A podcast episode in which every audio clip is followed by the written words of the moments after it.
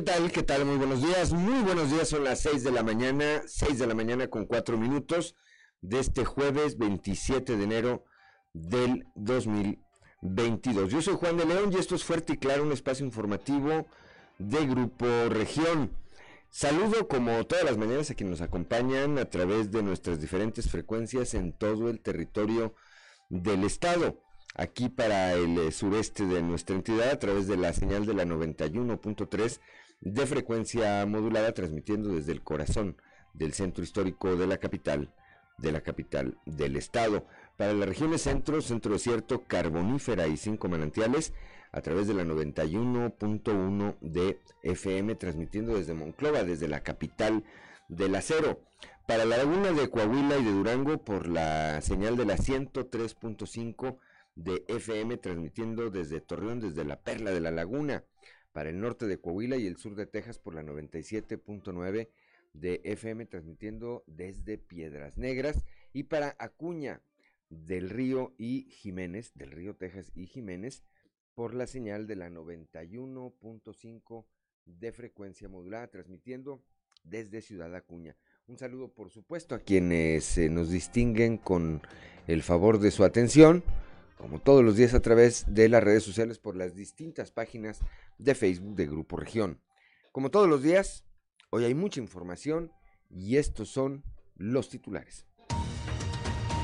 La pandemia sube en cuando menos 5% los costos de producción en la industria de Coahuila. Un reportaje de nuestra eh, compañera Jessica Rosales detalla que la ausencia de trabajadores en las empresas por el incremento de casos de COVID 19, así como las restricciones naturales de la contingencia, trajeron consigo el incremento de los costos de producción. Esto aunado al gasto por la compra de pruebas de detección de COVID, que en algunos casos llega a los 600 mil pesos mensuales. El presidente de la Comisión de Derechos Humanos del Estado de Coahuila, Hugo Morales, recientemente reincorporado a la actividad presencial después de haber estado precisamente contagiado de COVID-19 dio a conocer que esa comisión, la comisión que encabeza, busca instaurar unidades de derechos humanos en los 38 ayuntamientos, en los 38 municipios del estado de Coahuila. A casi un año de que se presentó el incendio forestal en la Sierra La Pinalosa, que afectó más de 3.000 hectáreas, el fiscal general eh, del estado, el doctor Gerardo Márquez Guevara, dio a conocer que es imposible cuantificar los daños y eh, por lo mismo el monto de la reparación, precisando que es además no es posible, no es posible reponer eh, el, el, perjuicio que sufrió, que sufrió la zona boscosa. Ante esto se solicitó un plazo mayor en la investigación por parte de la Fiscalía para poder realizar algunas diligencias y continuar con el proceso legal en contra del imputado. El decreto federal que autoriza la legalización de carros chuecos no frenará, no frenará perdón, la producción y el crecimiento de la industria automotriz en Coahuila. Esto señala el secretario de Economía en la entidad. Periodistas y reporteros de Monclova y de prácticamente todo el estado, el eh, antier exigieron justicia en relación a los asesinatos de periodistas que se han suscitado en el presente sexenio, además de los tres recientes registrados en enero. Cambian lineamientos para quienes se vacunan contra la influenza y el COVID-19. El director del Centro de Salud de Musquis, Jorge Cervera Mata, informó que anteriormente tendrían que esperar hasta 15 días entre una vacuna y otra. El Garano aseguró que ahora podrán recibir cualquier, cualquiera de estas dosis de forma inmediata, sin ningún problema. El día de ayer rindió su informe de actividades el presidente del Tribunal Superior de Justicia, Miguel Meri Ayub. El eh, Poder Judicial es hoy por hoy un pilar del desarrollo, la prosperidad y la gobernabilidad en Coahuila, así como para lograr que la Administración de Justicia sea más expedita, eficiente y eficaz. Esto lo resaltó ayer en el marco de este evento el gobernador Miguel Riquelme tomar protesta la nueva mesa directiva del Comité Internacional de Ciudades Hermanas de Saltillo, el alcalde de esta capital, José María Fraustro Siller, afirmó que en su gobierno se mantendrán y fortalecerán los hermanamientos que tiene Saltillo con localidades del país y del extranjero.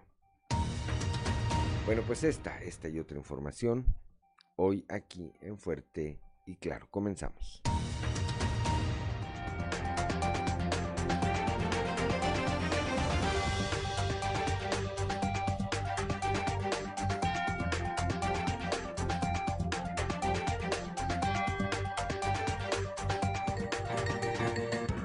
Esto es Fuerte y Claro. Transmitiendo para todo Coahuila. Fuerte y Claro. Las noticias como son. Con Claudio Linda Morán y Juan de León.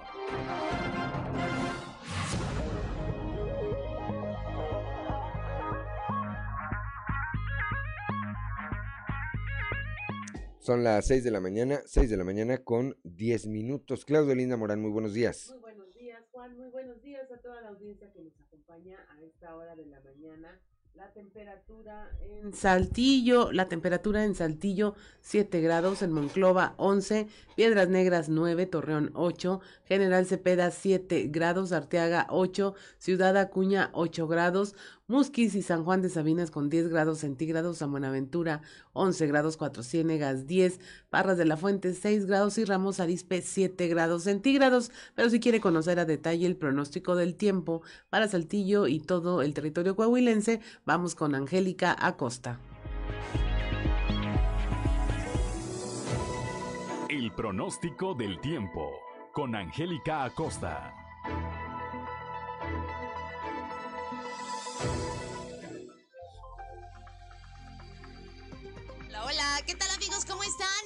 Buenos días, feliz y maravilloso jueves. Es un gusto para mí saludarte y estoy lista para darte la previsión meteorológica del día de hoy. Pon atención, para este jueves en Saltillo se espera una máxima de 16 grados, mínima de 7.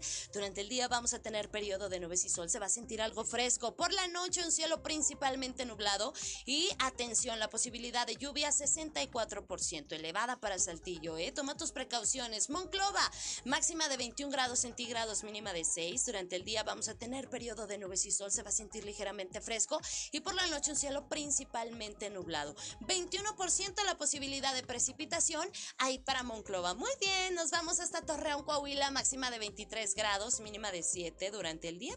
Vamos a, a estar agradable, vamos a tener solecito y por la noche bastante nubosidad. Toma tus precauciones porque la posibilidad de precipitación es de 50% ahí para Torreón. Muy bien, excelente. Nos vamos hasta Piedras Negras. Máxima de 17 grados, espera que marque el termómetro este jueves para Piedras Negras, mínima de 4. Durante el día, periodo de nubes y sol se va a sentir fresco. Por la noche, áreas de nubosidad, la posibilidad de precipitación 8%. Muy bien, nos vamos ahora hasta Ciudad Acuña, máxima de 22 grados, mínima de 6. Durante el día, parcialmente soleado, va a estar rico, va a estar agradable y por la noche un cielo principalmente claro. 4% la posibilidad de precipitación ahí para Ciudad Acuña. Excelente, nos vamos hasta Monterrey, ahí en la Sultana del Norte. Se espera que el termómetro alcance una máxima de 20 grados, mínima de 8. Durante el día vamos a tener periodo de nubes y sol. Se va a sentir ligeramente fresco y por la noche un cielo principalmente nubladito. Ojo, atención Monterrey porque la posibilidad de precipitación es elevada, 87%. ¿Tiene usted vuelta para allá? Tome sus precauciones. Ahí está la previsión meteorológica para el día de hoy. Cuídese mucho, pórtese bien y acuérdese, póngase su cinturón de seguridad antes de arrancar y el cubrebocas que no se le olvide porque es obligatorio, ¿eh? Buenos días, feliz jueves. El pronóstico del tiempo con Angélica Acosta.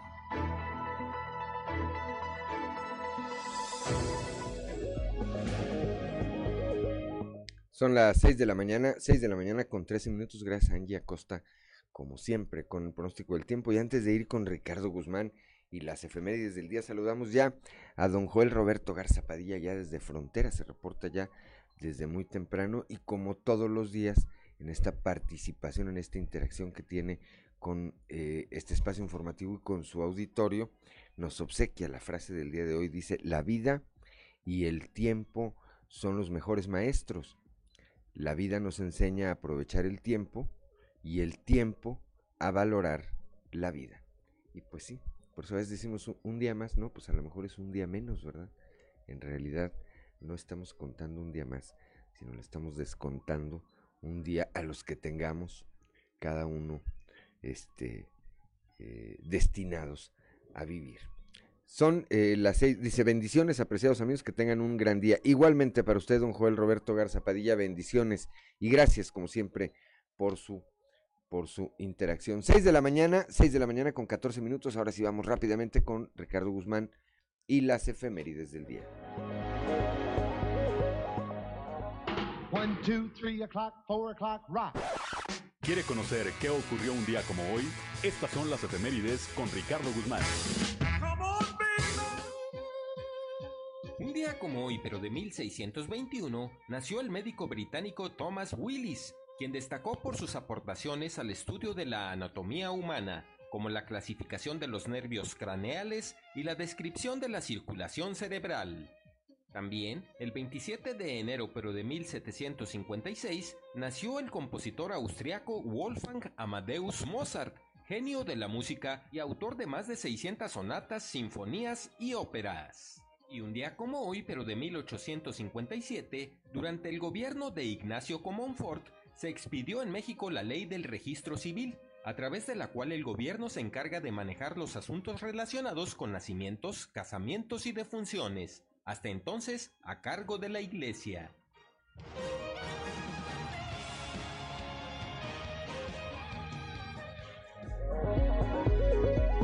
6 de la mañana con 16 minutos, santoral del día de hoy, Claudelina Morán. Hoy celebran su santo quienes llevan por nombre Ángela, Vitalino y Vicencio. Bueno, pues a quienes lleven alguno de estos nombres o a quienes tengan algo que celebrar, hoy ya se puede perfectamente, es jueves, viernes chiquito, háganlo solamente con las precauciones sanitarias y de todo tipo, ¿verdad? Necesarias. El COVID está ahí, esperando, esperando nada más a que nos descuidemos tantito para, para eh, contagiarnos. 6 de la mañana, 6 de la mañana con 16 minutos. Vamos con Noé Santoyo al mundo de los deportes.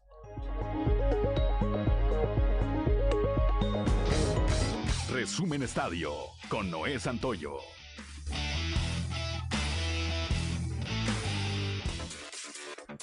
La selección mexicana de fútbol tiene mucha presión de cara al partido del día de hoy contra Jamaica. Las derrotas contra Estados Unidos y Canadá hicieron que el ambiente del tri se enrareciera y se complicara la eliminatoria, ya que cayeron al tercer puesto de la clasificación. Una derrota o empate ante los Reggae Boys pondría a México en la palestra, porque si se combina con un triunfo de Panamá, el tri estaría cayendo al cuarto puesto de la clasificación. Entonces, si la sombra del repechaje estaría acechando a la selección, igual que en el camino para Brasil 2014. El juego está programado para disputarse en punto de las 18 horas, tiempo del centro de México. El futbolista mexicano Eugenio Pisuto se convirtió en nuevo jugador del Braga de Portugal. El centrocampista llegó al balompié lusitano tras vivir una etapa complicada en la Liga 1 de Francia. A través de su cuenta oficial de Twitter, Braga hizo oficial la contratación del jugador de 19 años, que se formó en la cantera de los Usos del Pachuca. El Azteca llega libre al fútbol de Portugal. Tras hacerse oficial la salida de Otero hacia las Águilas del América, el Club Santos Laguna ha confirmado que están en la búsqueda de un refuerzo para la institución albiverde. Dante Elizalde, presidente del club, se encuentra en tierras sudamericanas, cerrando negociaciones con un nuevo elemento que se presume será delantero. Aún no hay muchos detalles sobre dicha contratación, sin embargo Santos Laguna sí contará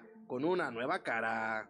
Listas las semifinales en el Abierto de Australia. Las semifinales masculinas del Abierto de Australia se disputarán este viernes y tienen cierto aroma a revancha. Mateo Berrettini intentará sorprender a Rafael Nadal y Stefano Tsitsipas buscará vencer a Daniel Medvedev, que le eliminó en la penúltima ronda en Melbourne el año pasado. Resumen Estadio con Noé Santoyo.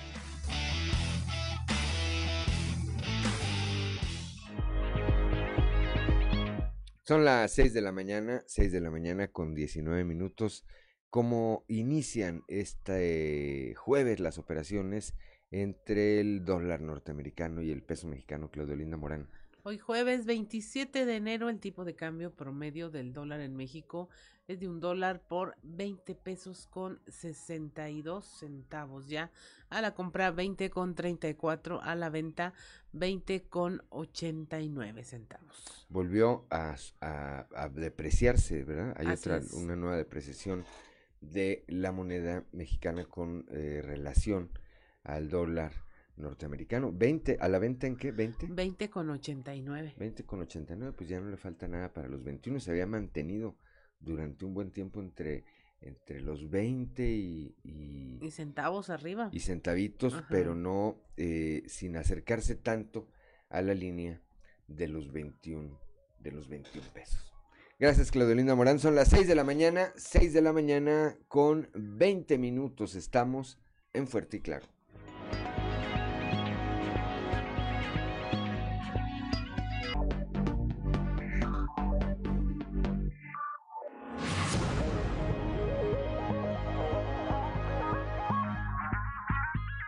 Son las 6 de la mañana, 6 de la mañana con 24 minutos. Claudelinda Morán, un resumen de la información nacional. Destituyen a funcionarios de Segalmex, de Seguridad Alimentaria Mexicana, DICONSA y LICONSA por posibles actos de, de corrupción. Esto luego de que la Secretaría de la Función Pública ordenara realizar una fiscalización de los gastos de estas tres áreas de gobierno del 2019 al 2021, detectando posibles irregularidades cometidas por servidores públicos, proveedores y prestadores de servicio que pudieran derivar en responsabilidades de tipo penal. Hayan dos cuerpos colgados en puente de Ciudad Cuauhtémoc en Zacatecas. Los cuerpos estaban semidesnudos, atados de pies y manos y con una soga al cuello. La vocería de Seguridad Pública de Zacatecas informó que tras el reporte las corporaciones se movilizaron a la zona donde confirmaron que se trataba de dos hombres quienes ya no contaban con signos vitales. Usuarias demandan chats eh, con fotos íntimas, denuncian en Puebla. El gobernador dice que ya se investiga. Activistas y usuarias en redes sociales denunciaron la creación de chats de Telegrams en, lo que en los que se difunde contenido íntimo de mujeres en Puebla y se fomenta el acoso contra ellas por medio de redes sociales. Ante las denuncias, el gobernador Miguel Barbosa anunció que el gobierno presentaría una denuncia ante la Fiscalía de Puebla. Defrauda una constructora más de un millar, mi- millar de trabajadores en tres estados con créditos del Fobiste. Una vez que el Fobiste entregó a Guillaza, así se llama la constructora, el dinero proveniente de los créditos, esta abandonó el proyecto y dejó de responder a los trabajadores. Tres desarrollos inmobiliarios se quedaron con casas a medio construir y en los peores casos ni siquiera había división de las propiedades de esta empresa Graciano y asociados defraudó también a derechohabientes de Tijuana, Baja California, desde 2005 y también en Coahuila. Autoridades detienen a 198 migrantes que viajaban en camiones turísticos, esto en Oaxaca. Les marcaron el alto y al ser abordados por agentes federales, los pasajeros no pudieron acreditar su estancia regular en México. Había 150 hombres adultos provenientes de Guatemala, Nicaragua, El Salvador y Cuba, además de 19 mujeres y 27 menores de edad. Estos manifestaron que habían llegado provenientes de Guatemala, que llevaban varios días en el monte y que su traslado desde la frontera México-Guatemala había sido a pie por diferentes brechas, algunos en vehículos y otros en lanchas. Y finalmente, en Cancún, una mujer no embarazada obtiene un amparo para acceder al aborto. Es una mujer residente en Cancún eh, que obtiene este amparo federal que reconoce su derecho a acceder al aborto cuando lo requiera sin ser criminalizada. En Quintana Roo persiste la regulación del delito de aborto por lo que se pone en evidencia la necesidad de que el Congreso del Estado armonice la legislación estatal para despenalizarlo. Y hasta aquí la información nacional. Gracias, Claudio Lindo Morán. Son las 6 de la mañana, 6 de la mañana con 27 minutos. Vamos rápidamente a la portada del día de hoy de nuestro periódico Capital, que en su nota principal, bueno, destaca este eh, trabajo de nuestra compañera Jessica Rosales. Ya decíamos, encarece la pandemia la producción industrial, las eh, inasistencias las inasistencias eh, que se siguen registrando de parte de trabajadores por las eh, por el alto número de contagios de COVID-19, las restricciones eh, naturales de la contingencia y en muchos casos la inversión que tienen que hacer las empresas para comprar las pruebas para detectar el COVID-19 han elevado hasta en un 5% los costos de la producción industrial. Más adelante tendremos los detalles de este, de este trabajo periodístico aquí en la capital. El alcalde eh, José María Fraustro Siller encabezó este evento eh, de hermanamiento de ciudades en las que participa Saltillo. Jesús Alfonso Jiménez Álvarez, mejor conocido como Chuchuy, periodista y amigo de nosotros, es quien estará presidiendo este comité de eh, ciudades hermanas. Una felicitación, por supuesto. Nuestro reconocimiento tiene muchos años, ¿verdad, Claudia? Él participando en esta, y como en muchas otras organizaciones, con, como en muchas otras organizaciones, una felicitación a Chuchuy que estará al frente de la mesa directiva del Comité Internacional de Ciudades Hermanas. El gobernador Miguel Riquelme acudió ayer a la eh, presentación del informe del presidente del Tribunal Superior de Justicia. Por otro lado, el presidente de la Comisión de Derechos Humanos en el Estado, licenciado Hugo Morales, dice que están presentando eh, un proyecto a los 38 ayuntamientos para que cada uno de estos cuente con una unidad de derechos humanos. El eh, fiscal general del Estado se refirió ayer a este incendio de la Pinalosa, este caso que tiene más de un año y cuyos, eh, aunque ya hay un imputado, pues dice el fiscal que se requiere más tiempo para poder llegar o acercarse a un eh, valor, a un monto, una cuantificación del daño que se causó. Fueron más de mil hectáreas de bosque las que se afectaron por este siniestro. La, eh, por otro lado, el secretario de Economía en el Estado, Claudio Bres, dice que la regularización de carros chuecos no va a frenar a la industria automotriz, pues me parece que es, eh, es, es, una declaración más con ánimo, más con ánimo que con eh, sustento. Habrá que ver, creo que todavía no alcanzamos a medir los efectos y los alcances que va a tener esta regularización. Evidentemente hay quien ahorita tenga la oportunidad de hacerse o de regularizar un vehículo americano, pues es alguien que va a dejar de comprar un vehículo mexicano. Y en este país, en donde el número de quienes eh, tienen poco es, tan, contrastante contra los, el, el, reducido número de quienes tienen todo, pues me parece que, que el adquirir un vehículo chueco siempre es una opción. 6 de la mañana, 6 de la mañana con 30 minutos. Vamos ahora a nuestra columna en los pasillos.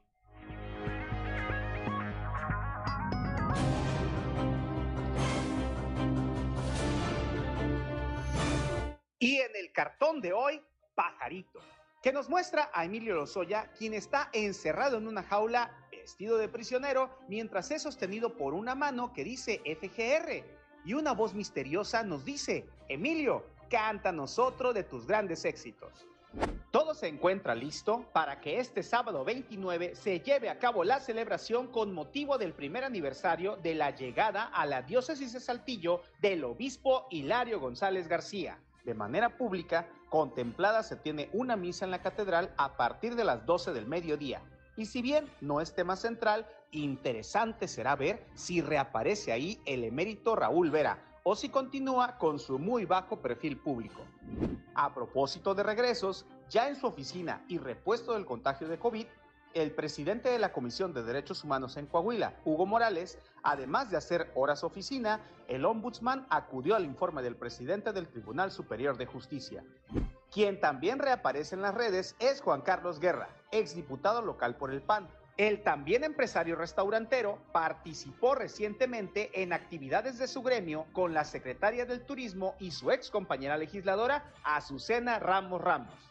Al ex legislador albiazul, por cierto, se le ve mucho más cómodo en su actividad empresarial que en sus tiempos de diputado.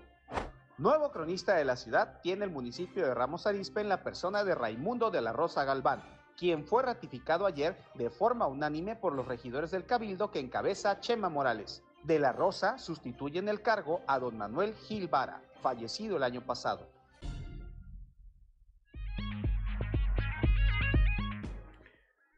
Seis de la mañana, 6 de la mañana con 32 minutos.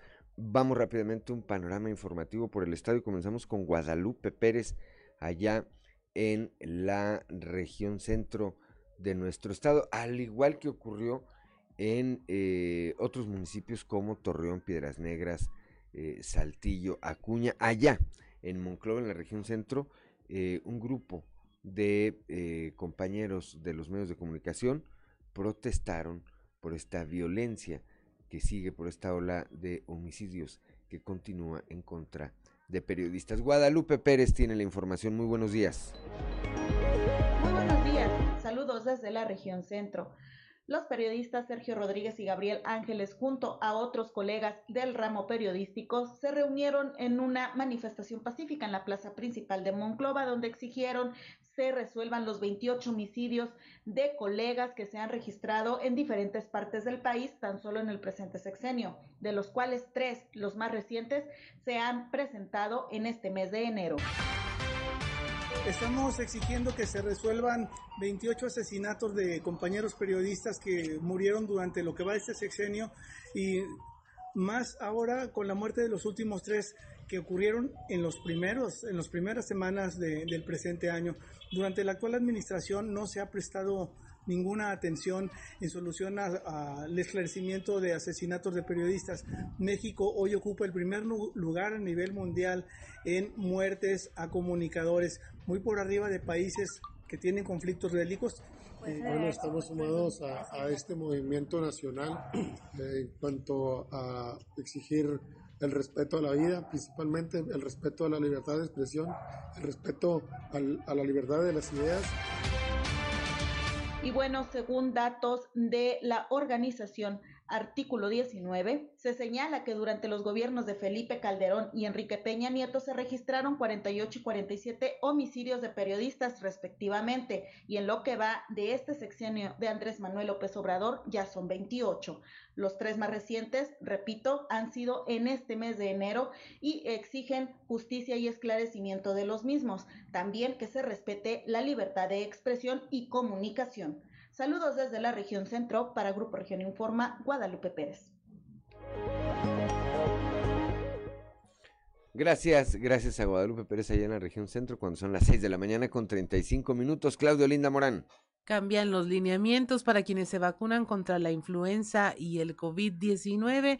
Nuestro compañero Moisés Santiago habló con el director del Centro de Salud de Musquis, Jorge Cervera, y nos tiene la información al respecto.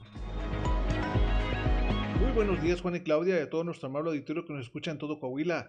En la información que tenemos para el día de hoy, cambian lineamientos para combinación de vacunas, influenza y COVID-19.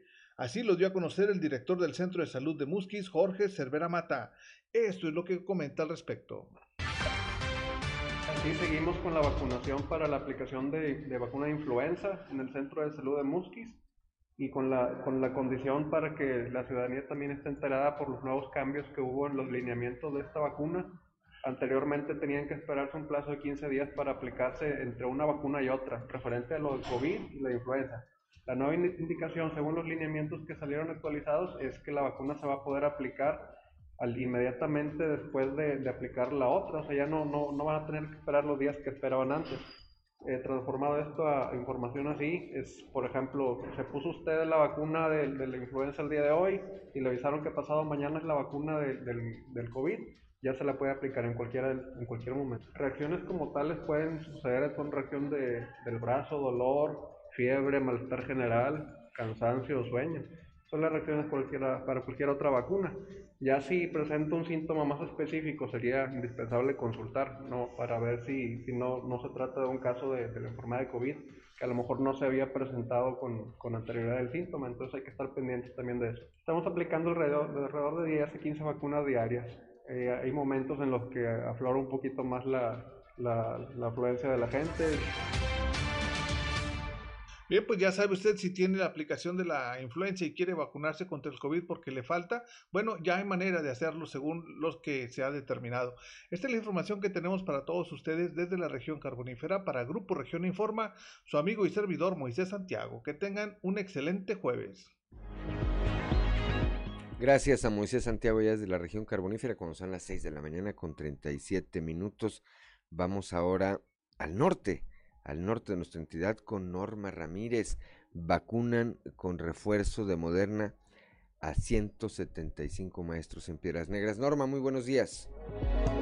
Muy buenos días, la información desde Piedras Negras. Se inmunizaron un total de 175 maestros dentro de la segunda etapa de la jornada de vacunación a los trabajadores de la educación que no pudieron recibir el refuerzo del biológico Moderna. Esto como se había planeado en las instalaciones del Hospital General Salvador Chavarría. El coordinador de la jornada por parte del Estado, Óscar López Elizondo, dio a conocer que en dicha jornada de vacunación anti-COVID se protegió a los maestros para que puedan regresar a sus aulas en el proceso de clases presenciales. Los detalles a continuación. Eh, nuevamente estamos eh, eh, sumados en el proyecto de nuestro gobernador de de darles eh, el refuerzo de vacunación a todos los maestros. Esta es una, eh, una jornada adicional para los maestros que por algún motivo no pudieron eh, aplicarse el refuerzo en las primeras dos fechas que se habían otorgado.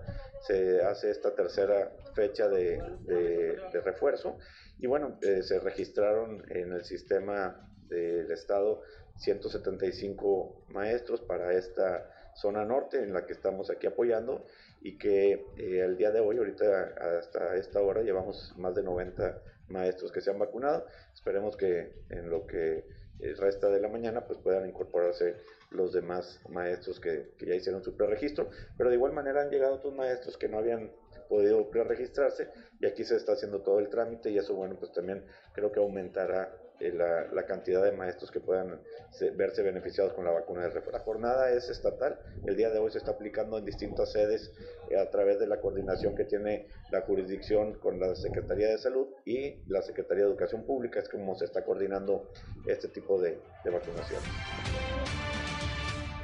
Para Fuerte y Claro, Norma Ramírez. 6 de la mañana, 6 de la mañana con 40 minutos. Gracias a Norma Ramírez allá en Piedras Negras. Antes de irnos al corte, le enviamos un saludo a María José Williamson Garza. Ella es hija de nuestro amigo Jorge Williamson Bosque, exalcalde de Moncloa, y de la exdiputada Josefina, la señora Josefina Garza de Williamson. Bueno, pues María José llega a sus primeros 27 años y es pues una reina entre toda esa familia, entre los hermanos, a quienes le mandamos un saludo y por supuesto entre sus papás, don Jorge Williamson y la señora Josefina Garza. Muchas felicidades María José. 6 de la mañana, 6 de la mañana con 40 minutos. Estamos en Fuerte y Claro.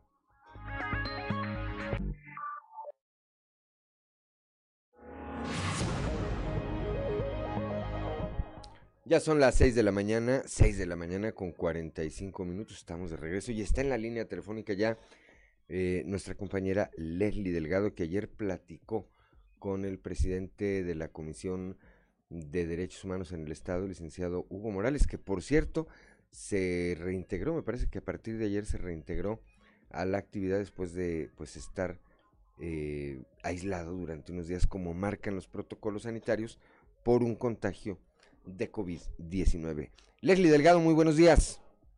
Hola, ¿qué tal? Muy buen día, Lick. Te saludo con gusto a nuestros escuchas y a quien nos sigue a través de redes sociales. Efectivamente, pues eh, nos, nos platicó el eh, presidente de la Comisión de Derechos Humanos del Estado de Coahuila un proyecto muy interesante que tienen para este 2022 en el que pues pretenden instaurar unidades de derechos humanos en las eh, presidencias municipales para aquellas personas que requieran eh, pues interponer alguna queja, algún tipo de asesoría y pues bueno, nos comentó que ya tuvo un acercamiento ahí con el alcalde de Torreón precisamente pues para ver cómo sería este proyecto y vamos a escuchar la información que nos proporcionó.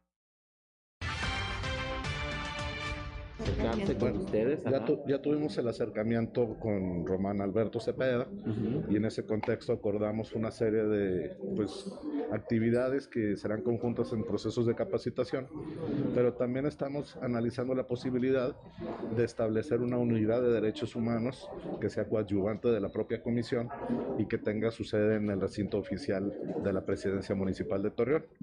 Ello mismo lo iremos planteando con otros municipios.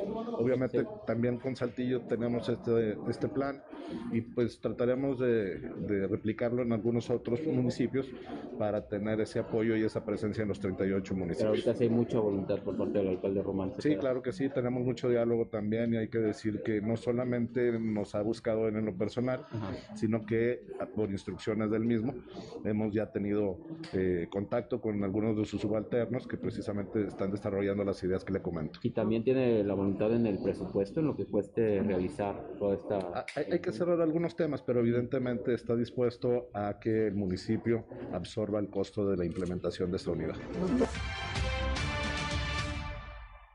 6 de la mañana, 6 de la mañana con 47 minutos, pues nunca están, eh, nunca están de más, Leslie Auditorio, este tipo de estructuras, porque pues eh, cierto es que en todos lados donde está la intervención de eh, los cuerpos de seguridad, sea del orden, sea del orden de gobierno, que sean municipales, estatales o federales, pues siempre hay el peligro de que se cometa algún eh, abuso o alguna autoridad, no necesariamente tiene que ser también eh, las fuerzas de seguridad. Hay que recordar que las comisiones de derechos humanos están para proteger a los ciudadanos de cualquier exceso cometido por parte de la autoridad, sea esta de la naturaleza que sea, Leslie.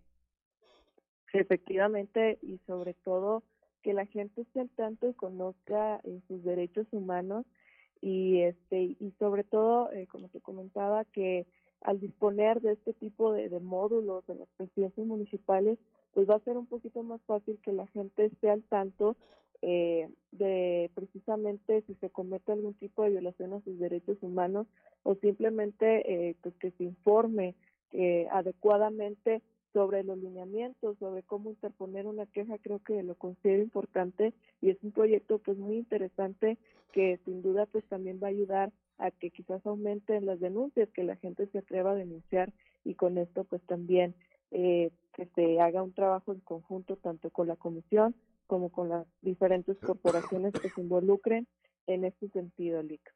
Claro, y a mí me parece interesante siempre que, que, se, que alguna institución de esta naturaleza de defensa de derechos humanos hace un pronunciamiento, eh, da a conocer una recomendación, pero hasta ahora hay que recordar la fuerza de, la de las eh, recomendaciones, pues son de carácter moral, y hay quienes dicen que son como las llamadas a misa o como los recordatorios maternales, porque pues hay quienes les hace caso y hay quienes no les hace caso. Mientras no sean vinculantes, mientras no sean vinculantes, que me parece que la propia Comisión de Derechos Humanos aquí en el Estado está trabajando en eso, en hacer vinculantes sus eh, decisiones, pues me parece que hay una parte de las cosas que no van a pasar de buenos deseos. Pero bueno, pues estaremos pendientes a ver si efectivamente, si efectivamente más adelante se logra esta modificación legal. Gracias, Leslie, como siempre, eh, que tenga un excelente jueves. Igualmente, excelente jueves, fin de semana chiquito y al pendiente de la información. Así es, viernes chiquito ya, así que agárrense. Muy buenos días, Leslie. Buen día, Lic. 6 de la mañana, 6 de la mañana con 50 eh, minutos.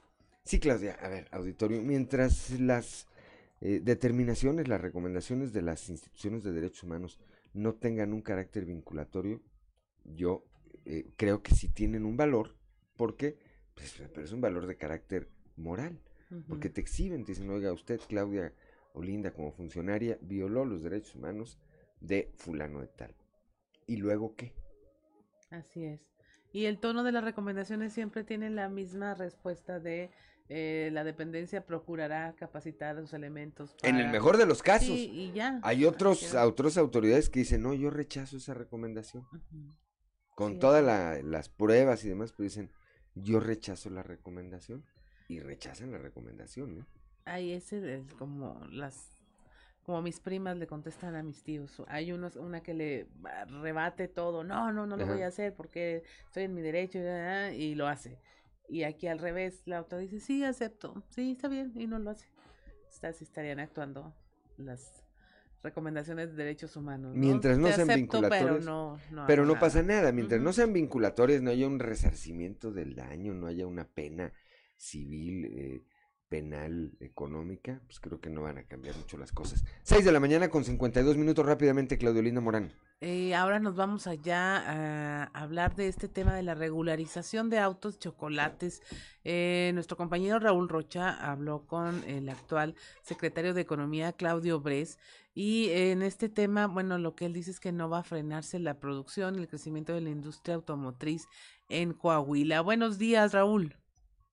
Hola, ¿qué tal? Buen día, Linda. Sí, el actual secretario de Economía en Coahuila, Claudio Bres, eh, indicó que el decreto federal que autoriza la legalización de autos chocolates no frenará la producción eh, de la industria automotriz en Coahuila.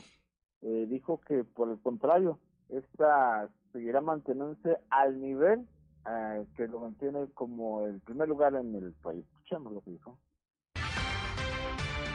Mira, la postura del gobierno del Estado y del gobernador siempre fue la misma. Somos respetuosos de una decisión del gobierno de la República. Y bueno, pues estamos para atender las aduanas tanto de Acuña como de Piedras Negras en Coahuila. Pues queremos que sean las que atiendan esta situación.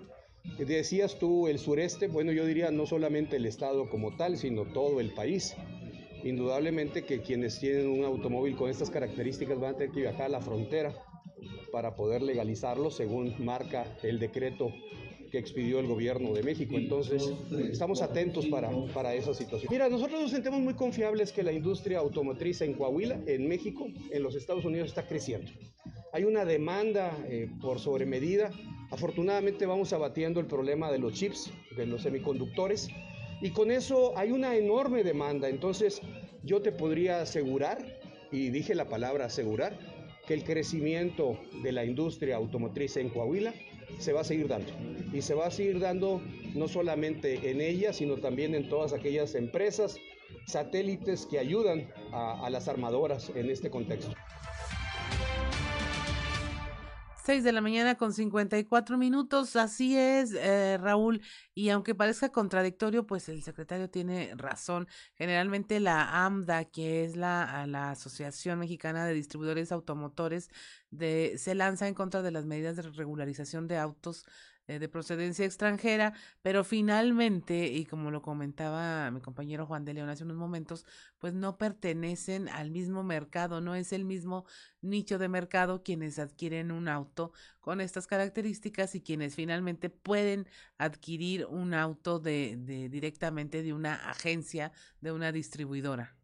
Sí, son públicos totalmente diferentes en ese sentido y bajo ese esquema pues han hecho un estudio tanto la gente del gobierno del Estado como los mismos de industria automotriz y en ese sentido ellos creen, prevén que no se verá afectada eh, prácticamente en un porcentaje ni siquiera eh, visible cuando empiece a darse esta regulación, ¿no? Así que en ese sentido, eh, seguridad en, en, ese aspecto y por el contrario, dice apoyando en lo que ya cabe al gobierno del Estado, por supuesto, porque estas las elecciones van a tener que hacer en las aduanas acá, como ya comentó, en Ciudad Acuña, en Piedras Negras, para que se dé eh, pues lo más eh, rápido posible y más accesible para toda la gente que se traslade de estos puntos por lo pronto en Coahuila para que puedan eh, realizar estas legalizaciones. Así es, luego ya nos preocupamos por el crecimiento exponencial del parque vehicular y las condiciones en que van a circular estos vehículos automotoros, pero ya es otro asunto. Muchas gracias Raúl por tu información, que tengas un excelente día.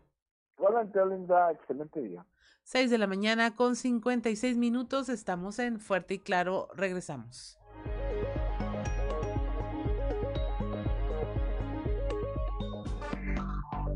Enseguida regresamos con Fuerte y Claro. Son las 7 de la mañana en punto. Continuamos con la información.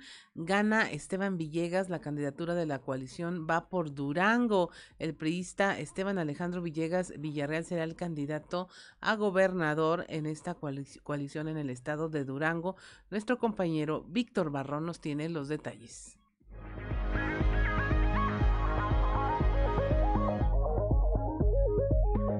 Buenos días a quienes nos sintonizan y también a quienes siguen la información de Fuerte y Claro en la red.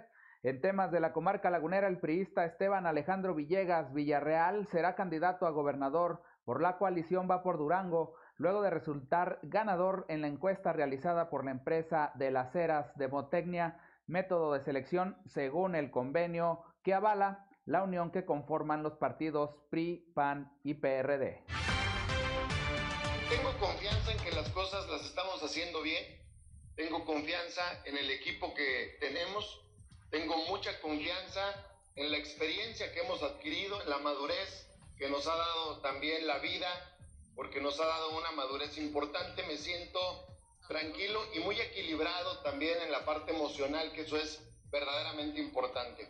Eh, la parte emocional siempre eh, tendrá mucho que ver porque los políticos cuando estamos en algún puesto tomamos decisiones y no tiene la culpa la gente de que andemos desequilibrados en la parte emocional porque lo que tú decides pues le impacta a toda la gente. Por eso creo que yo estoy con mucha confianza en que estamos haciendo bien las cosas, en que vamos caminando muy bien, el partido está abriendo las puertas y la verdad se está acercando muchísima gente. Otros precandidatos que formaron parte de este proceso fueron Héctor David Flores Ábalos por Acción Nacional y Mar Grecia Oliva Guerrero por el Partido del Sol Azteca. Esto es todo en la información. Desde La Laguna reportó Víctor Barrón. Que tengan un día excelente. Son las 7 de la mañana, 7 de la mañana con eh, dos minutos. Continuamos con la información. La ausencia de trabajadores en las empresas y el incremento de casos de COVID-19, así como las restricciones naturales por la contingencia, trajeron consigo el incremento de los costos de producción. Esto aunado al gasto o a la inversión, si lo vemos desde esa otra óptica, que muchas de las empresas han hecho para adquirir las pruebas para detectar el COVID, eh, los contagios de COVID-19, que en algunos casos llega esta inversión hasta los 600 mil pesos mensuales. Escuchemos.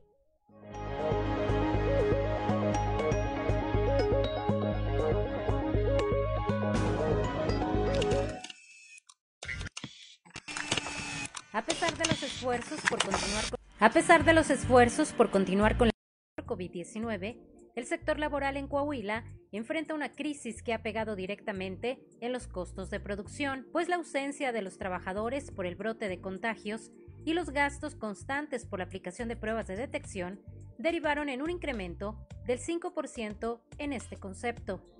Eh, se empezó a ver esta, este incremento desproporcionado eh, la última semana de diciembre. Gran parte de estos contagios se dieron cuando los trabajadores estuvieron eh, descansando los, en, en, épocas de Navidad y de Año Nuevo porque justamente se cumplían los cinco, los siete días posteriores al, contagio o al, o al, contacto más bien, eh, por ahí entre el 3 y el 5 de, enero, donde se, se tuvo el, primer pico o el pico más fuerte de, de contagios, ¿no? Entonces este, se asume que fue por, por las reuniones sociales, más sin embargo pues es difícil de determinar eso.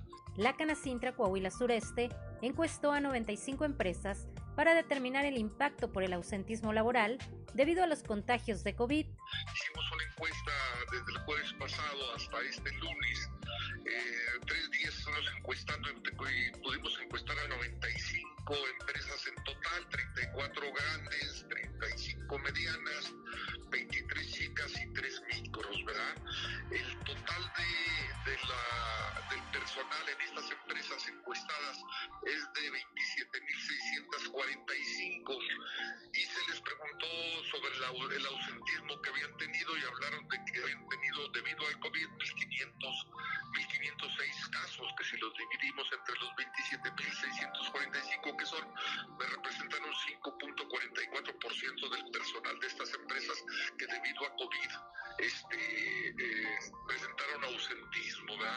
ante la dificultad que están teniendo los trabajadores para hacer el trámite de incapacidad y obtener los documentos del denominado permiso COVID, líderes empresariales pidieron claridad en el proceso e hicieron un llamado al gobierno federal y al Instituto Mexicano del Seguro Social para llevar a cabo una campaña de información. Por su parte, el titular del IMSS en la entidad, Leopoldo Santillán, expuso que en Coahuila se tramitan un promedio de 700 permisos diariamente y llamó a la población a utilizar esta alternativa que asegura es de gran beneficio. El instituto ha aplicado distintos mecanismos para proteger la salud de los derechohabientes y de esta manera reducir el, riesgo de contagio. Una de las medidas fue desde marzo del año 2020 los permisos COVID-19, ahora en una nueva versión para acreditar con mayor facilidad quienes eh, tenían la enfermedad a través de un cuestionario en línea, un cuestionario donde van los síntomas, los resultados de la prueba rápida. Hay que indicar si se presenta alguna prueba de enfermedad respiratoria, lo cual no será una condicionante para el otorgamiento del permiso. Es muy importante recalcar eso. Hay que capturar el teléfono y luego proporcionar un correo electrónico y la clave interbancaria para que se reciba el pago correspondiente en caso de que el permiso COVID sea aprobado ya aprobado, tienen que presentar los trabajadores esta notificación a su centro laboral para justificar la ausencia. Con esto es muy visible que se está protegiendo al trabajador. Reportó para Grupo Región Jessica Rosales. Lee el reportaje completo en nuestras redes sociales y periódico Capital. Ya son las 7 de la mañana, 7 de la mañana con 7 minutos. Claudio Linda Morán. Así como eh, resulta eh, difícil cuantificar el efecto de la pandemia, finalmente eh, los daños en el incendio de la Pinalosa, a casi un año de que se registraran y que se afectó más de 3.000 hectáreas, también son difíciles de cuantificar. Esto lo asegura el fiscal general del, del Estado, Gerardo Márquez, quien dio a conocer que, bueno, no hay posibilidad alguna de reponer el daño y que se solicitó más mayor plazo para la investigación por parte de la Fiscalía para poder realizar algunas diligencias y continuar con este proceso legal en contra del imputado que fue vinculado a proceso en noviembre del año pasado.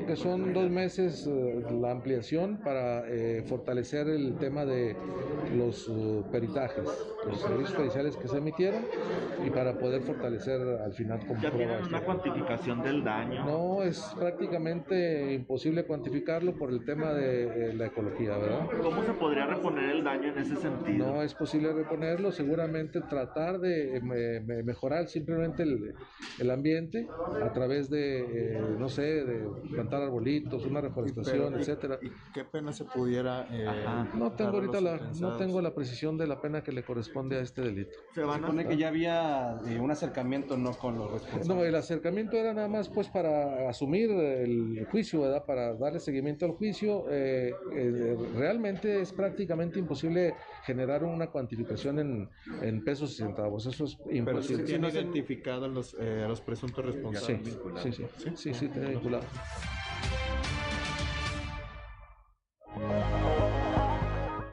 7 de la mañana, 7 de la mañana con 9 minutos más adelante. Seguramente Ricardo Guzmán les hablará rápidamente de esto, pero anoche, aquí en la capital del estado, se quemó este negocio eh, llamado La Potranca, ubicado aquí en Allende, casi llegando a Lerdo, y que tenía muchísimos años, muchísimos años ahí. Aparentemente un cortocircuito provocó este, eh, este, eh, esta conflagración, este siniestro que terminó con todos los productos, con todos los productos que estaban, que estaban ahí, eh, Claudio Linda. Afortunadamente, afortunadamente no hubo, no hubo daños, no hubo daños a personas, me refiero. Este, no había nadie en el interior del local, pero se tardaron casi dos horas los cuerpos, el cuerpo bomberos, este, en llevar a cabo las maniobras para, para poder terminar con este incendio en pleno centro, en pleno centro de la ciudad, y un negocio que tenía pues muchísimos años. Son las 7 de la mañana, 7 de la mañana con 10 minutos. Claudio Linda Morán. Pues es momento de pasar a nuestra entrevista de eh, la mañana de hoy y en este día me da mucho gusto que vamos a platicar con Rafael González Sabido, quien es secretario general de la sección quinta del CENTE de los maestros, quienes pues tienen un papel vital, eh, muy importante en este regreso eh, a clases y queremos platicar esta mañana con él. Buenos días, maestro. ¿Qué tal? Muy buen día. Cuéntenos cómo está esta parte de, el, magisterio en Coahuila con respecto a este regreso escalonado a las clases ya dentro de un marco de, una revacunación, de un reforzamiento de las medidas. ¿Qué es el sentir del gremio magisterial? buenos días a todo tu auditorio, Claudia y Juan. Gracias por siempre tomar en cuenta a los maestros, a los trabajadores de la educación en el Estado. Miren, hemos hecho un gran esfuerzo porque las maestras y los maestros se sientan este, cuidados en este retorno a clases donde lo hemos hecho de manera escalonada, de una manera muy cuidada, para que las niñas y los niños de Coahuila pues tengan un espacio en cada una de sus escuelas eh, en donde se sientan pues, totalmente cuidados, ¿no? En este, en este, en este regreso lo hemos hecho de una manera que este, los trabajadores de la educación sientan el apoyo y la mano amiga de su gobernador, de su secretario de educación y por lo de sus secciones, ¿no? Así es, maestro. Ausencias, eh, como todos los eh, grupos laborales y de trabajo, las, los círculos familiares, pues está experimentando el embate de esta cuarta ola COVID y indudablemente en el gremio magisterial también habrá ausencias y bajas por este tema. ¿Cómo se están solventando? ¿Qué es lo que está haciendo el sindicato para garantizar que haya el número suficiente de maestros en las aulas? Mira, lo primero que hicimos nosotros fue responder ante las necesidades que nos deja esta pandemia, en donde en una reunión de manera colegiada con la Secretaría de Educación, la Secretaría de Salud, determinamos que en la primera semana del 3 al, al, 17 podamos nosotros tener este, un espacio para poder determinar, ver, checar y, y, y, y, poder medir cuántos contagios pudiesen haber después de este receso escolar que se tuvo, ¿no? Entonces, eh, eh, a partir de ahí estuvimos midiendo de qué manera se estaba comportando este, la pandemia con nosotros hasta el, hasta esta semana que logramos nosotros entrar a las escuelas este, trabajar con, con los niños y bueno, determinar que en las escuelas donde faltaran eh, o estén algunos de los maestros, trabajadores de la educación contagiados, pues no tengamos eh, nosotros la necesidad de cerrarla. Por ejemplo, si, si, faltaran el, director o, o el conserje, pues bueno, la escuela sigue funcionando porque tenemos la mayoría de los maestros. Si faltara el director o el subdirector porque esté contagiado, pues sigue funcionando. Este, de tal manera que lo hemos estado midiendo de manera precisa para no cerrar el sistema educativo, que es muy importante para todos nosotros, ¿no? Son las, son las 7 de la mañana, 7 de la mañana con 14 minutos. Estamos platicando con el secretario general de la sección quinta del CENTE con maestro Rafael González eh, Sabido. Maestro, ¿qué tal? Buenos días, le saluda Juan de León. Dígame una cosa, después de casi dos años, después de casi dos años de no estar en, en las aulas, ¿qué les dicen los maestros? ¿Se están, qué tan, qué tan complejo está siendo este retorno a las aulas? Me supongo que muchos maestros habían cambiado ya, como lo hemos hecho todos en el ámbito de nuestras, de nuestras actividades, habían cambiado ya hasta sus hábitos de, de, de, todos los días y eh, me supongo que no está siendo tan fácil este retorno, maestro. Es muy complejo, este, porque son cosas que no estábamos nosotros este, acostumbrados, ¿no? Y, y, tenemos que adecuarnos de acuerdo al, al, al, contexto en el que hoy estamos viviendo. Es un contexto mundial, no es un contexto que se dé solo en Coahuila o en México, derivado de la pandemia. Ha sido muy difícil porque muchos eh, tenemos miedo, hemos perdido a mucha gente en, eh, este transcurso de dos años eh, de fracción, pero lo hemos hecho con mucha responsabilidad porque sabemos que el sistema educativo este, es muy importante. Primero, no podemos estar más tiempo eh, guardados en casa. Los niños necesitan interactuar entre ellos mismos, necesitamos abrir sus espacios para despertar también la economía del Estado, que son cuestiones que pueden provocar un problema social si no lo abrimos por mucha gente que quedó sin empleo o cobraba la mitad de, lo que ganaba. Pero que hoy estamos contribuyendo a que esto se haga de manera muy responsable. Sabemos que es muy importante sistema educativo se abra porque tenemos, que darle la oportunidad a las niñas y a los niños de, de, que hagan adelante, ¿no? Entre todos estamos haciendo la tarea, Maestro, no se tardó mucho, perdón, no se tardó mucho el, el, gobierno federal en eh, ceder a esta tercera vacunación, a, esta revacunación para los maestros después de todos los eh, comentarios, de todo el tema que se generó alrededor de la vacuna de la, de la Cancino, ¿verdad? Fue en el caso del magisterio. La verdad, este, estuvimos nosotros trabajando en esto, yo le agradezco muchísimo.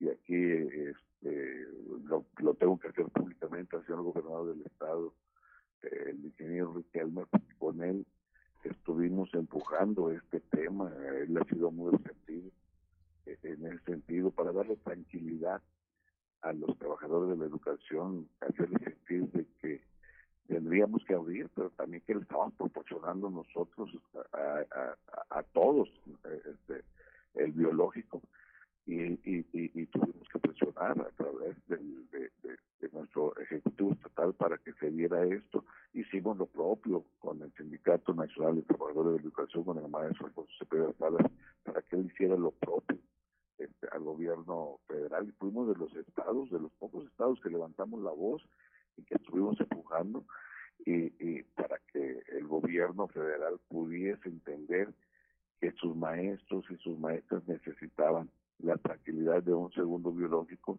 para que pudiéramos nosotros entrar con toda la tranquilidad. Hoy lo estamos haciendo. Hoy estamos este, poniendo eh, toda la estrategia en la mesa para que este, el sistema educativo sea reaperturado en Coahuila. Maestro, hasta ahorita, bueno, el sector eh, magisterial pues fue también eh, caballito de batalla, como le llaman, en toda la pandemia, al migrar a las clases en línea, al hacer todo el esfuerzo por continuar con entregando cuadernillos a quienes no tenían acceso a las redes sociales para poder eh, seguir un, un tema de, de, educarse en casa. Eh, también fueron muy criticados, los papás decían que ya se estaban haciéndose cargo ellos de la educación, que les dieran el aguinaldo a los papás, pero se ha mantenido la, en la batalla el gremio magisterial. Esta parte del regreso a clases en donde los papás todavía pueden decidir si los envían o no, también les va a implicar un nuevo esfuerzo para mantener las dos plataformas funcionando, la presencial y la de en línea. ¿Cuál es el ánimo de los maestros para afrontar esto? Mira, es un esfuerzo en conjunto. La primera vez cuando se dio este, el tema de la pandemia, muchos nos fuimos a guardar a casa y no sabíamos qué hacer. Este, afrontamos nosotros la necesidad de que teníamos que, que teníamos que mantener eh, y interactuar con nuestras niñas y nuestros niños y, y, nos abrimos al tema de la virtualidad. Muchos no sabíamos cómo habíamos que enfrentarlo. Hoy cuando regresamos eh, por primera vez este, al área presencial, sabemos que tenemos que estar preparados porque si hay algún rebrote tendremos que volver a, estar en lo virtual y esto nos ha este, obligado a que trabajemos todos eh, este, e, e, en este en, en, este doble sentido, ¿no? Lo virtual y lo presencial. Sí, tenemos que tener obviamente la participación de los padres de familia, pero es necesario porque en el tema virtual no solamente tenemos que interactuar nosotros los maestros, aquí sin duda tenemos que entrar los padres de familia para apoyar a nuestros, a nuestros hijos. Así es, este, maestro. Y poderle darle seguimiento de- en la aplicación de las tareas que se marquen, ¿no? Y esto tiene que ser este con un sentido de responsabilidad de ambas partes. En el tema presencial, la mayoría de las condiciones se dejan a los trabajadores de la educación, pero en el tema presencial tenemos que actuar ambas partes. Si queremos que esto se vaya dando este, poco a poco y que tengamos una educación de calidad, este, obviamente tiene que ser tripulado por los padres de familia. Así es, maestro, hay que sumar. Le agradecemos mucho que haya conversado esta mañana con nosotros para tranquilidad de los papás, de los maestros que están, estamos todos en este proceso y le deseamos que tenga un excelente, excelente jueves y ya casi fin de semana. Muchas gracias al maestro Rafael González Sabido. Gracias, muy amable, que tengan excelente jueves. Siete de la mañana con 21 minutos, estamos... Trizas y trazos con Antonio Zamora.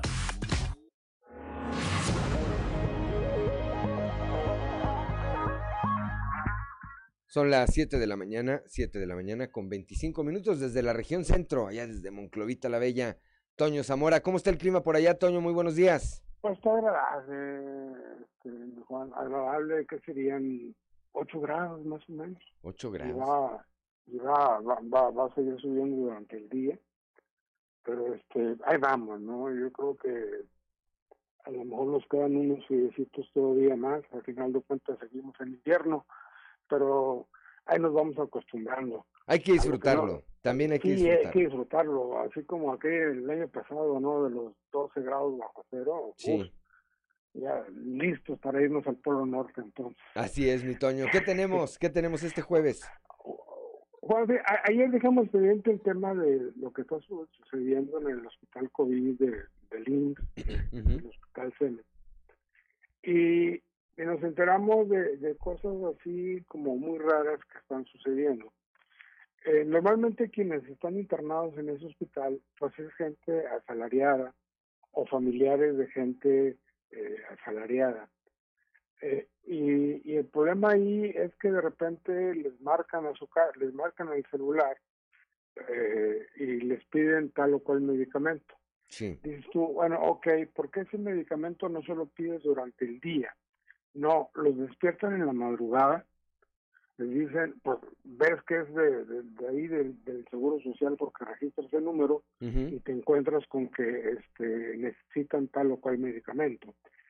Hay ocasiones, eh, de acuerdo con la información que tenemos, que, que familiares de esas personas pues se levantan en la, madrugada, en la madrugada a conseguir, a tratar de conseguir lo que les piden. Que, por ejemplo, pero te dicen, eh, Juan, en qué farmacia lo tienes que comprar o en qué farmacia de qué hospital lo tienes que hacer. Por ejemplo, hay una medicina, son dos inyecciones, Volantax sódica, eh, que cuestan alrededor de 600, 649 pesos. Eh, eh, pero cuando vas a, a ese hospital que te recomiendan, mi Juan, cuesta 11 mil. Cuando va a la farmacia que, que te recomiendan, Juan, cuesta 6 mil, 7 mil pesos. O sea, yo no sé qué está pasando con ese tipo de, de cosas o de acciones o ese tipo de recomendaciones que mucha gente pues no tiene no tiene este para comprarlo no entonces yo tuve la oportunidad de platicar cuando menos con, con una con una persona eh, que me decía el comentario al respecto. Dijo lo que pasa es que yo ahorita debo como 22 mil pesos y no sé cómo pagarlo porque cada día me están pidiendo medicamentos y más medicamentos por lo visto, este, en el Seguro Social deberían de hacer caso, bueno, en la clínica CEMEX deberían de hacerle caso a las recomendaciones del presidente, de Juan. Solamente o solo que tengan nada más eso, paracetamol, limón con miel, porque así fue como se curó él. Eso es lo que dicen, ¿verdad? Por eso, este, bueno, por una parte, evidentemente que ah, si alguna irregularidad está ocurriendo ahí en esta institución, dependiendo del Seguro Social, pues se tendrá que atender. Pero lo otro, Toño, es que por eso es que insistimos tanto en que hay que tener las precauciones, las previsiones eh, sanitarias necesarias, porque lo más recomendable es ni siquiera llegar, ni siquiera llegar a eso, Toño. Fíjate, eh, otro caso, eh, les, a, a, otros familiares les pidieron tres cosas, tres tubitos que sirven para, pues, precisamente para intubar cuando el, oxígeno. Y le dijeron, ¿sabes qué? Tráigame tres de esos, ¿ok? Y, te, te muestran el precio y si son caros, Juan, porque en el Seguro Social no tienen. y, y luego el problema de ahí es que luego este te dicen eh, este dice una persona de la de los afectados porque platiqué con varios dice bueno llevo los tubitos al otro día porque me dijeron que no era urgente si no era urgente por qué te lo piden dice y estaba un médico le digo, oiga, pues es que ayer, anoche me hablaron, en la madrugada me hablaron y aquí están estos tres tubitos que me pidieron, o sea, las cajitas con los tubitos de esos, kit de quién sabe qué cosas se llaman. Y se le queda viendo, dice que se le quedó viendo el médico y el médico le dijo, oiga, pero nada más necesita uno, ¿para qué tres? Y ahí es donde empieza uno a hacerse, pues, ¿por qué tres? Es cierto, ¿no? ¿por qué piden tanto si solamente necesitan uno? Pues yo creo que creo que eh, habrá que eh, preguntarle al delegado, al delegado del Seguro Social, qué está ocurriendo ahí en esa eh, mecánica que lleva a cabo esta institución.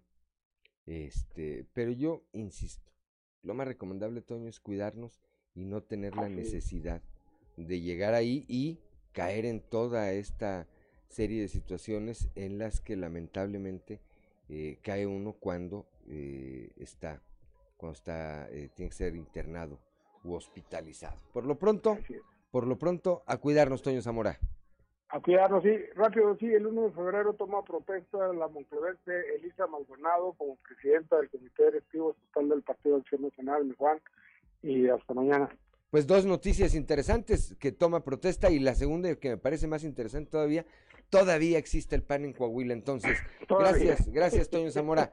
Siete de la mañana, siete de la mañana con 31, con 31 minutos. Y es que pues desaparecieron totalmente. A ver si ahora con esta nueva, con esta nueva dirigencia, pues este instituto político eh, recupera posiciones. Para empezar, presencia. Su hasta hoy dirigente, Jesús de León, pues simplemente se perdió se convirtió en un dirigente de redes sociales.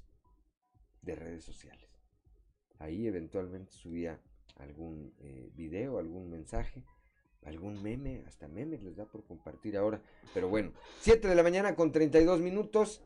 Ya está en la línea telefónica desde la Ciudad de México, como todos los jueves, nuestro amigo Yanko Abundis, con un tema bastante interesante esta semana. Yanko, muy buenos días.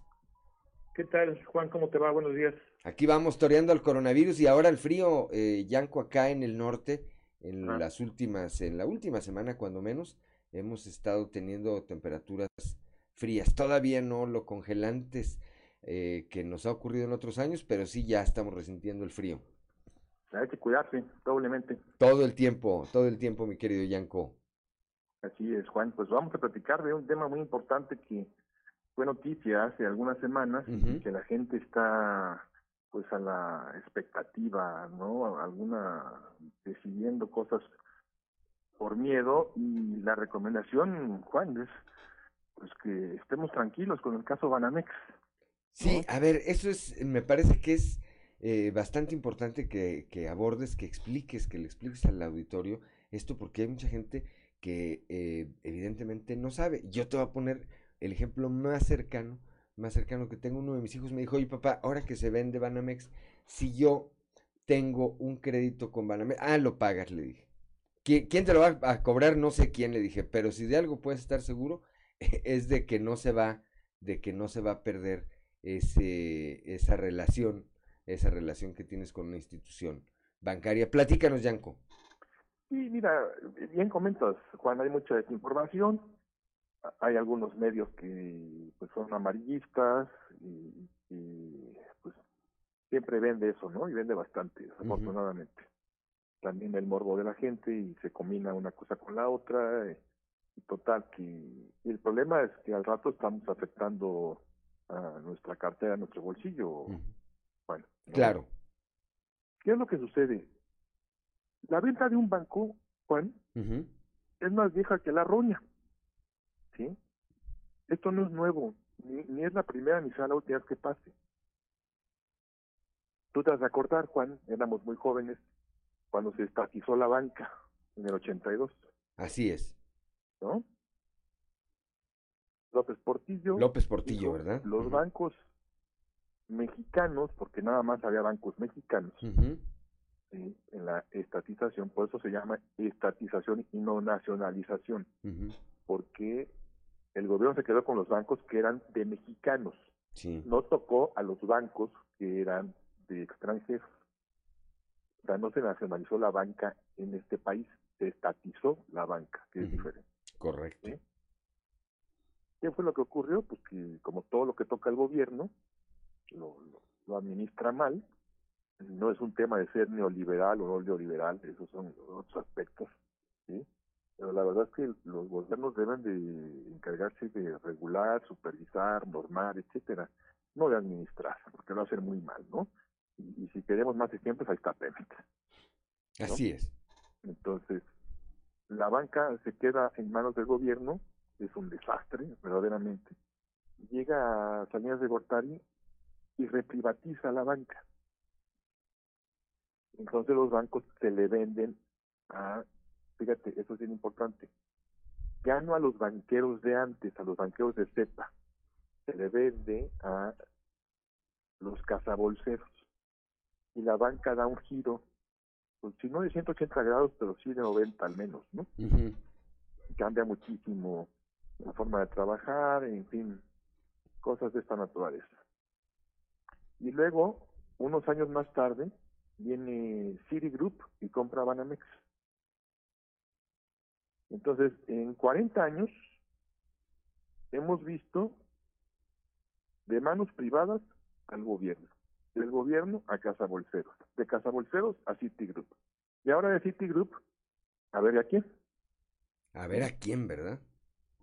E, esto es lo que ha ocurrido en 40 años, que 40 años en, en un sistema financiero es poco tiempo, Juan. ¿Sí? Hay que estar tranquilos porque nunca ha pasado nada. México es un país que tiene una regulación a veces excesiva en muchos temas, en el financiero en particular, y que pues hoy se agradece. ¿Qué puede suceder con Banamex? Uno que se fusione de otro banco con otra marca, diga yo me lo quedo, desaparece la marca, se queda con los clientes, con las sucursales, obviamente va a cobrar los créditos, ¿sí? Y obviamente va a responder por el tema de las cuentas que se tengan en el banco, en la FORE, en la aseguradora, en la casa de bolsa, ¿sí? Sin problema. ¿Qué es lo que sucede? Que la gente debe estar tranquila y no tomar decisiones por miedo, Juan. Sí, por pánico, que, que luego es, esas eh, medidas o esas acciones que tomamos por pánico sí pueden generar un problema, Yanko. Totalmente de acuerdo. ¿sí? Y si te vas a cambiar, que sea una decisión comercial, porque tienes un mejor producto, porque te da mejor servicio, lo que harías en, en un caso normal, común y corriente. ¿Qué, ¿Qué es lo que estamos esperando? Porque decíamos, se puede fusionar, pero también, y eso sería lo ideal, ¿no? Lo decía López, y, y, suena muy romántico decir que se quede todo el acervo cultural, histórico de Banamex. Banamex tiene una joya, ¿no? Tiene un museo. Yo, yo conozco, he tenido la oportunidad de comer en el Palacio de Iturbide, están las oficinas, las originales de Banamex del Porfiriato, y es una belleza. Bueno, de hecho, el edificio más antiguo del Porfiriato, es de la colonia.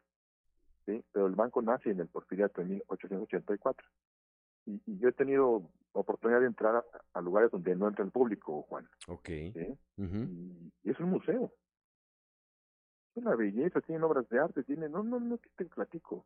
Y también en Santa Fe, donde están las oficinas centrales el día de hoy, y también en San Miguel de Allende, que tiene una casona extraordinaria. La de Durango no la conozco. Pues, tienen un acervo cultural histórico, bueno, sensacional. ¿sí? Pero Aquí el tema es que se lo quede un grupo que no le cambie el nombre. Eso sería lo ideal. Te digo que es un poco romántico lo que dice el presidente López, y, la verdad es que pues, tiene razón. Yo también quisiera que no desapareciera el nombre Banamex. Que se cambien los dueños, pero que no se cambie la marca, Juan. Que es de toda la vida. Es romántico. ¿sí? Ya siendo muy prácticos en, en la parte financiera, hay que tener cuidado con tomar decisiones alocadas, decisiones de miedo, decisiones de pánico, porque son decisiones mal tomadas por lo regular. Lo, lo importante, a ver, lo, lo medular eh, de esto, todo importante que nos señales es, decir, al margen de que cambie eh, de nombre, que haya una operación, eh, es decir, la situación sigue igual, que la gente sepa que si tiene ahorros, esos ahorros no corren peligro, por un lado. que si tiene un crédito con esa institución, pues con ese o con otro nombre lo va a seguir pagando pero, pero que todo eso, que todo eso no se pierde. Sobre todo, tenemos más temor, obviamente, cuando tenemos pues una cuenta, una cuenta de ahorros, Yanko. Sí, totalmente, pero pues está protegido. Repito lo que ya mencionaba hace unos minutos. La nómina, por ejemplo. muy fuerte. La nómina, por ejemplo. Eh, muchos tendrán su nómina ahí, muchos empleados tendrán ahí su nómina. mira, va a ser como cuchillo en mantequilla, Juan te lo puedo asegurar. ¿sí? A lo mejor le cambian de nombre, le pintan de otro color, etcétera, etcétera, y ahora se va a llamar eh, Banco de eh, Aquí y Ahora, ¿no? Banco del Futuro, lo que se te ocurra, ¿sí? Y ya, eso es todo. Tu cuenta, tu dinero, tu afore, tu seguro, todo. Evidentemente lo que le dijiste a tu hijo, los créditos, obviamente, ¿sí? Pues te los van a seguir cobrando, ¿no? Sí, de esa no nos salvamos. Había un banco, Yanko, ya para despedirnos, ¿te acuerdas que tenía un anuncio de un águila? Serfín. El águila Serfín, ¿verdad? Que decían que estaba un señor tira, se iba a tirar de, del, después de aquella crisis eh, del 94, cuando sale Salinas y entra Cedillo, que estaba el señor ahí en la orilla, en la, la parte de arriba de un edificio queriéndose tirar y oía que le decían que no se tirara. Entonces dijo, no, pues es mi ángel de la guarda, no, era el águila de Serfín, que le decía, primero pagas y después te tiras. Exactamente. ¿Verdad? y oye, Santander, ese banco, Serfín fue el primer banco de México, fíjate. Es un dato interesante. Serfín, así es. Gracias, Yanko, como siempre. Eh, una, pues por traernos a la memoria esos recuerdos y la otra, por aclararle al público que no pasa nada. Tranquilos. No, no tomemos decisiones apanicadas. Es correcto, Juan. Te mando un abrazo. Igualmente, platicamos el otro jueves. Gracias, Yanko Abundis. Gracias. Siete de la mañana con 41 minutos. Estamos en Fuerte y Claro.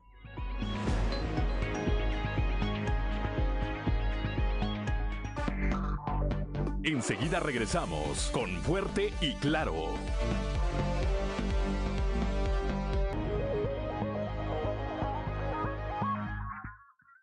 Ya son las 7 de la mañana, 7 de la mañana con 46 minutos rápidamente. El día de ayer, el eh, gobernador Miguel, eh, Miguel Requelme señaló que el Poder Judicial es hoy por hoy un pilar del desarrollo, la prosperidad y la gobernabilidad de Coahuila, así como para lograr que la Administración de Justicia sea más expedita, eficiente y eficaz. Esto lo señaló en eh, el marco del informe anual de actividades 2021 del magistrado Miguel eh, Felipe Meri Ayub, presidente del Tribunal Superior de Justicia. Mi compromiso, dijo el gobernador, en este y el próximo año es reafirmar nuestro apoyo y redoblar el paso para que el Tribunal Superior crezca y se fortalezca en todo el territorio de nuestro estado. Informó que está en la posibilidad de proyectar la construcción de dos nuevas y grandes edificaciones de lo que será la ciudad judicial de Torreón y la de Saltillo. En su mensaje, el mandatario estatal reconoció al Poder Judicial del Estado por sus avances en la consolidación de un sistema de justicia a la vanguardia y más cercano a la ciudadanía.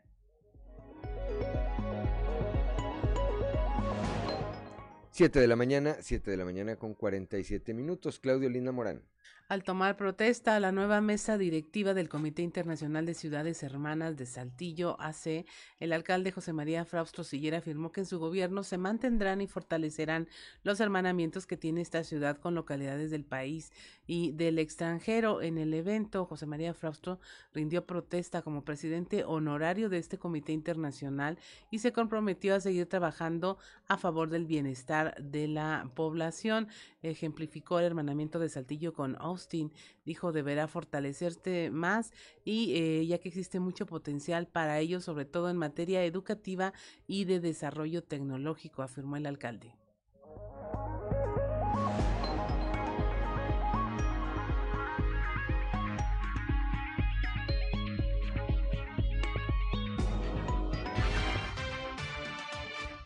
Este, a mí me interesan mucho los intercambios académicos, los intercambios educativos, de los cuales Austin pues, es una gran fortaleza. Simplemente en historia, imagínense, tienen los acervos más importantes que hay, ni en México los tenemos, lo que tiene la biblioteca de Austin. Entonces, en, en el tema educativo, en el tema de investigación, en tema de colaboración, este, intercambio estudiantil, etcétera, pues, somos muy fuertes. Eh, va a ser una de las situaciones este, que revise más yo.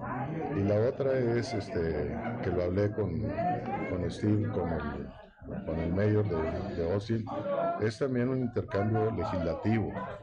O sea, eh, nuestros legisladores y los legisladores que están en Austin, que son del Congreso, igual que Saltillo tiene la sede del Congreso de Coahuila, este, vamos a buscar tener un intercambio muy importante con ellos, pues en materia de leyes, en materia de historia, en materia de un sinnúmero de situaciones y proyectos en donde ellos pueden asesorarnos para organizarnos. Siempre han sido muy proclives en apoyarnos en situaciones de infraestructura, ambulancias, etcétera, y ahora en vacunas pues no ser la excepción.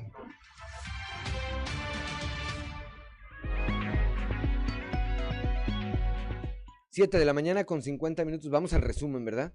Un resumen de la información nacional, Claudio Linda Morán.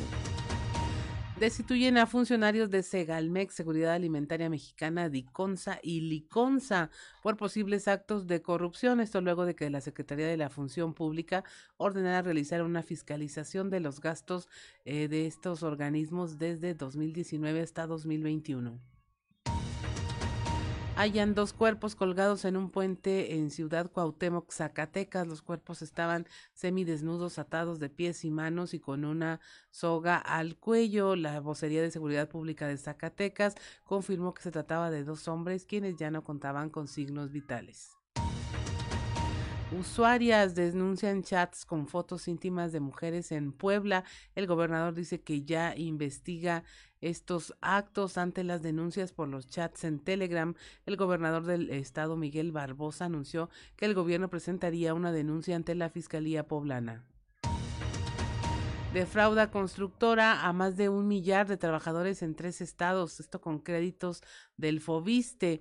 Este Fobiste entregó a Guillaza el dinero proveniente de los créditos. Eh, estos abandonaron el proyecto y dejaron de responder a los trabajadores. Con ellos se desarrollaron tres eh, desarrollos inmobiliarios se quedaron con casas a medio construir y en los peores casos ni siquiera había ya divisiones de las propiedades, mientras que los descuentos vía nómina sí se hicieron efectivos. Esta empresa, Graciano y Asociados, Guillaza en Durango, habría defraudado también a derechohabientes en Tijuana y en Coahuila. Y en Oaxaca, las autoridades detienen a 198 migrantes que viajaban en camiones turísticos. Los pasajeros fueron detenidos en un eh, en lesión el alto y al ser abordados por agentes federales no pudieron acreditar su estancia regular en México. Se identificó a 150 hombres provenientes de Guatemala, Nicaragua, El Salvador y Cuba y además a 19 mujeres y 27 menores de edad que habían mm, viajado procedentes de Guatemala. Y hasta aquí la información nacional. 7 de la mañana con 52 minutos alcanzamos a ir al show de los famosos con Ámbar y Lozano.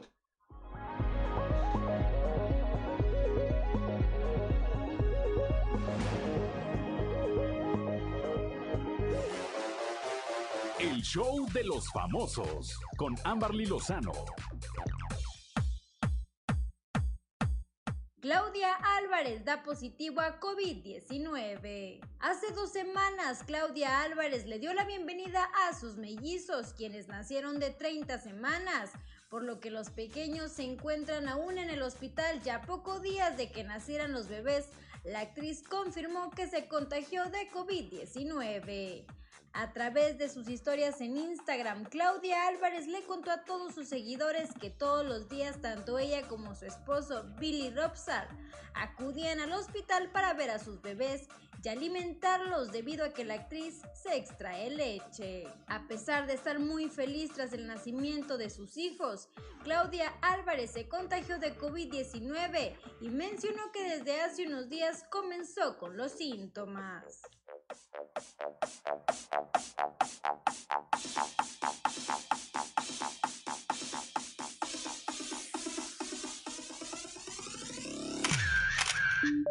Reportó para Grupo Región Amberly Lozano.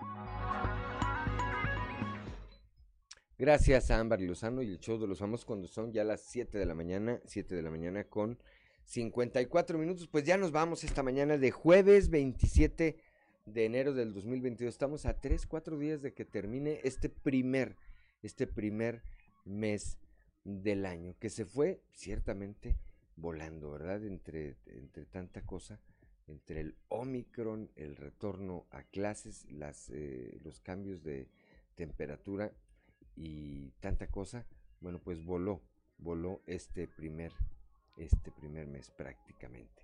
Gracias por el favor de su atención a quienes nos acompañan a través de la frecuencia modulada en las distintas regiones del estado. Les decimos, no se vayan en un momento más los espacios informativos locales de Grupo Región. Región informa en cada, en cada uno, en cada una de las regiones. Eh, a quienes nos siguen en Facebook, gracias como siempre eh, por el favor de su atención. Los esperamos, los esperamos mañana a partir de las 6 y hasta las 8 de la mañana aquí en Fuerte y claro, un espacio informativo de Grupo Región bajo la dirección general de David Aguillón Rosales. Yo soy Juan de León y le deseo que tenga usted el mejor de los días.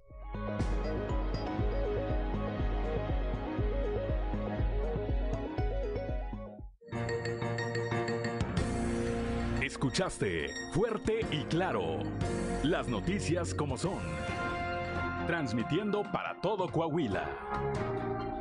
Fuerte y claro, con Juan de León. De lunes a viernes, a partir de las 6 de la mañana. Al aire, región.